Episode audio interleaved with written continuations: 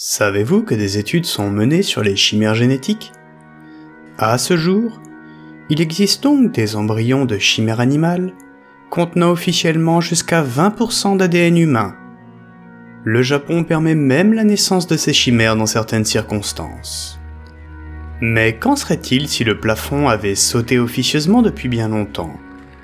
C'est-à-dire s'il n'y avait plus aucune limite à ces expérimentations en dehors de toute législation Où fixer les frontières de l'éthique et de la morale? L'adage nous dit que science sans conscience n'est que ruine de l'âme. Et cette ruine a un prix. Dans les années 2030, un groupe de chimères renégates se cache dans les tréfonds d'une forêt, à 600 km de Wuhan. Elles ont vécu l'horreur, et elles ne comptent pas en rester là. Bienvenue dans la vengeance du Fils.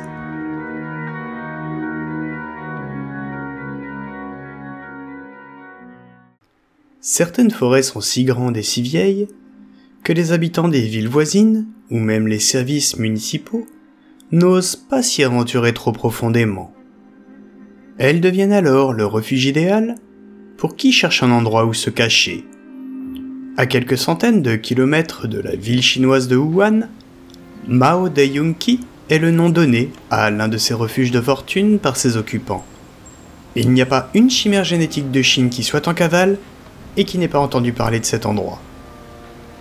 Certaines y voient l'espoir d'une vie nouvelle, bien que fugitive. D'autres croient à un simple fantasme et préfèrent se terrer sous les villes, vivant alors de tout ce dont les gens des centres urbains ne veulent plus.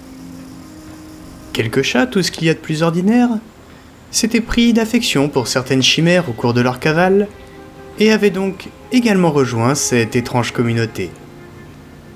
Yunki, comme ses résidents l'appellent de façon courante, est si bien caché qu'aucune autorité n'a eu vent de son existence.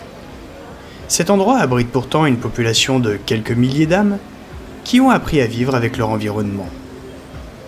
Contrairement à ce qu'on pourrait croire, la plupart des occupants de Yunki sont nés ici. Ils sont les descendants des premières chimères en fuite. Il ne se passe toutefois pas une semaine sans que de nouveaux arrivants viennent s'installer ou faire une halte. Mais Yunki est loin de l'image qu'on peut se faire d'une utopie. Il faut vous dire que ces premiers occupants ont été créés en laboratoire afin de servir la science. À cet effet, l'éducation qu'ils y ont reçue était particulièrement aseptisée, dépourvue de toute référence culturelle et sans réelle notion du bien et du mal. Sans racines aussi. Un véritable rêve éveillé pour personne en mal de déconstruction, qui avait pourtant fait de Yunki un endroit aussi dangereux que peut l'être la ville de Détroit pour un Américain. Tandis que le crépuscule approche, la foule s'amasse autour d'un promontoire. L'un des anciens s'apprête à faire un discours à l'occasion d'un événement important. Il se fait appeler Yamando Dido. Yamando signifie sauvage en mandarin. Il s'était choisi ce nom pour marquer son émancipation du laboratoire de Wuhan. Dido signifie premier. C'est le nom donné aux premiers arrivants qui avaient fui en même temps que Yemando. Ceux qu'on appelle les anciens, ce sont eux, bien qu'ils ne soient pas si vieux en réalité. Alors que l'assemblée s'agite et que certains s'empoignent à la moindre bousculade, Yemando avance sur le promontoire. Font quelques voix. Putain, Vogel ajoute un jeune. De son regard dur et de sa stature imposante, dégageant un charisme naturel, Yemando contemple l'assemblée chimérique en attendant le silence. Petit à petit, le calme s'impose de lui-même. À tel point que la forêt elle aussi semble s'être tue pour écouter le doyen. Parmi les chimères qui lui font face, Yemando reconnaît tout de suite ceux qui sont des évadés. Si le chaos ambiant habituel a offert à chacun quelques cicatrices ici et là, à l'occasion des bagarres, les évadés ont une expression particulièrement marquée par la souffrance et la torture. Car vous vous en doutez, ce n'est pas juste pour le plaisir que des scientifiques se sont amusés à cuisiner de l'ADN. Banque d'organes sur pattes, cobayes pour mieux comprendre les maladies, ou tout simplement pour mieux comprendre le fonctionnement du corps, tous les prétextes étaient bons. Mais ces chimères sont la propriété légale de sociétés privées. Aucune loi ne les protège des pires sévices sadiques. Yemando se décide à prendre la parole. Vous le savez, montrer nos émotions n'est pas dans notre nature. Ceux d'entre nous qui ont vécu l'enfer des laboratoires ont appris à n'offrir aucune satisfaction à leurs bourreaux. Quant aux plus jeunes, c'est bien malgré nous que nous leur avons transmis ce trait de caractère. Et pourtant, ce soir, je vous le dis, quand vous m'avez désigné pour mener notre rébellion, j'ai été très touché. Chaque jour qui passe est un privilège dont j'essaye d'être digne. Alors ce soir, à quelques heures du début de notre action, que vous dire de motivant? Je pourrais vous faire l'éloge de la force et du courage, valeur que nous ont inculqué nos créateurs à coups de scalpel. Mais ça serait convenu. Je vais plutôt vous parler de mon histoire, celle que nous, les évadés, nous préférons oublier. Celle dans laquelle mon nom était sujet numéro 23. Contrairement à d'autres qui ont servi de sujet d'expérience dès leur enfance, je ne peux pas dire que mon arrivée dans ce monde a été malheureuse. Elle est aseptisée, mais sans souffrance. Je vivais avec ma mère et ma sœur. Cette dernière est derrière parmi nous. Vous la connaissez tous sous le nom de Ziudido. Dit Yemando en se tournant vers sa sœur, avec un regard complice. Il reprit. Notre lieu de vie était une petite cellule aux parois transparentes. Chacun de nos faits et gestes était épié, et la moindre de nos réactions était filmée. Chaque jour était fait du même rituel. Examen médical le matin, suivi d'une séance d'éducation avec le docteur Shen. Après quoi, nous jouions ensemble, Mère Ziyu et moi, avec pour seul jouet notre imagination.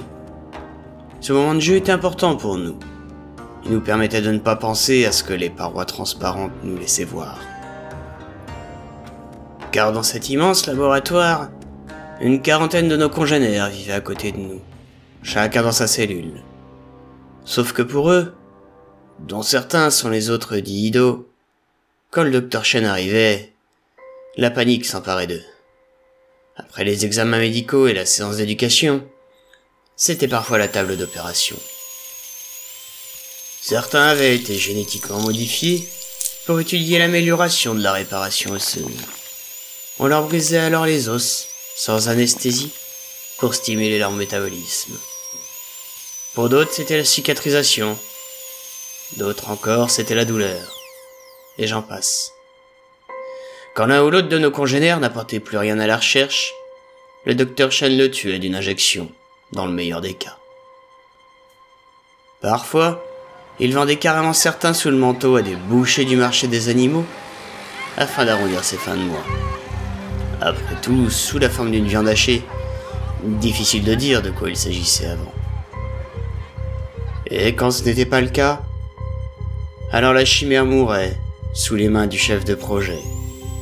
Cette raclure de fond d'égout prenait plaisir à faire preuve d'un sadisme sans pareil, jusqu'à ce que mort s'en suive. J'ignore les raisons qui font que nous avons été traités différemment. Mais cela ne dura pas. Quand le docteur Shen considéra que Ziyu et moi étions suffisamment autonomes, il nous sépara de mère.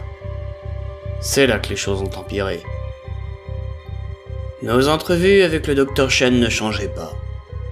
Celles de mère, en revanche, furent insoutenables. Ce rat n'ayant plus besoin d'elle pour nous élever, elle servit alors de sujet témoin pour les expérimentations liées à la douleur. L'insupportable était devenu notre quotidien car quand mère ne hurlait pas de douleur sur la table d'opération, elle se tordait de souffrance dans sa cellule, juste à côté de la nôtre. Ziyu et moi avons rapidement compris que pour ne pas nous faire remarquer, nous devions intérioriser nos émotions. Cela nourrit en nous une profonde fureur. Jusqu'au jour où mère rendit son dernier souffle, sous la main du responsable du projet. Cet immonde sac à merde voulait voir combien de temps elle tiendrait sans crier. Et il la disséqua vivante, sous nos yeux. Toutefois mère ne lâcha pas un cri, afin de n'apporter aucune satisfaction à son bourreau. Son supplice dura près de deux heures, avant qu'elle ne rende l'âme, puis ne soit jetée aux ordures. Notre fureur devint désir de vengeance. Yemando marqua une pause, pris par l'émotion. J'entrepris alors un plan. Et ce plan commença par une folie que tous pensaient impossible. L'évasion. Au début, établir la communication entre nous malgré la surveillance des caméras fut compliqué. Cela prit un certain temps avant qu'un langage du corps ne se mette en place au sein des futurs Dido. Il fallait veiller qu'aucun signe ne soit suspect. Le docteur Shen avait bien noté une différence de comportement, mais il n'avait pas su l'expliquer. Finalement, il avait rapidement balayé ses interrogations. Il avait d'autres chats à fouetter, comme il aimait le dire. Puis un jour, nous avons convenu que nous étions prêts. Ziyu et moi étions dans la même cellule. Alors, pendant notre transfert en vue du nettoyage hebdomadaire, Ziyu fit volte-face, sauta au visage du docteur Shen, puis lui creva les yeux. Pendant ce temps, je verrouillais la section du laboratoire pour gagner du temps. J'avais passé des mois et des mois à observer le personnel se servir des terminaux informatiques.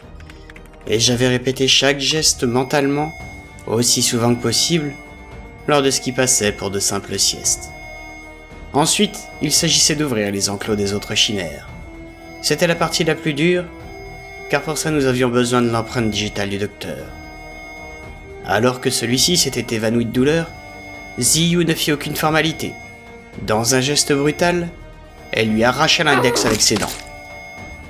une fois les chimères libérées, Li Liang, une chimère conçue pour être un modèle de force brute, défonça la bouche d'aération en fonçant dedans. Une fois sortis du laboratoire, nous avons erré un temps dans les profondeurs de la ville. Notre cavale nous obligea à nous éloigner toujours plus de Wuhan, jusqu'à ce que notre groupe, ou du moins ceux qui avaient survécu, arrivent jusqu'ici. À partir de là, la suite vous la connaissez. Après avoir pris nos marques, nous avons commencé à mener des opérations pour libérer les autres chimères à travers le pays. C'est de là que nous viennent nos noms de famille. Chaque groupe est uni par les souffrances qu'il a vécues. Alors pour ne jamais oublier celle-ci, nous avons décidé de marquer cette union par un nom. Dido, Fabu, Naili, Ganjido et tous les autres. Chaque tribu porte en elle les marques de l'orgueil à l'origine de ses souffrances. La majorité d'entre vous êtes de la nouvelle génération. Ceci est votre héritage. Et si nous n'envoyons pas un avertissement clair et ne réclamons pas le sang pour le sang, vous ne serez jamais en paix. Quand je vous regarde, je constate que nos différences génétiques ont en rien altéré l'apparence naturelle de notre espèce. Pourtant, nos ADN respectifs sont le fruit d'étranges mélanges, très différents les uns des autres. Mais ces mélanges, justement, contiennent aussi l'ADN de nos bourreaux. Ainsi, dans leur course orgueilleuse, nous ont-ils offert l'intelligence et la parole, faisant d'eux les responsables de leur propre perte.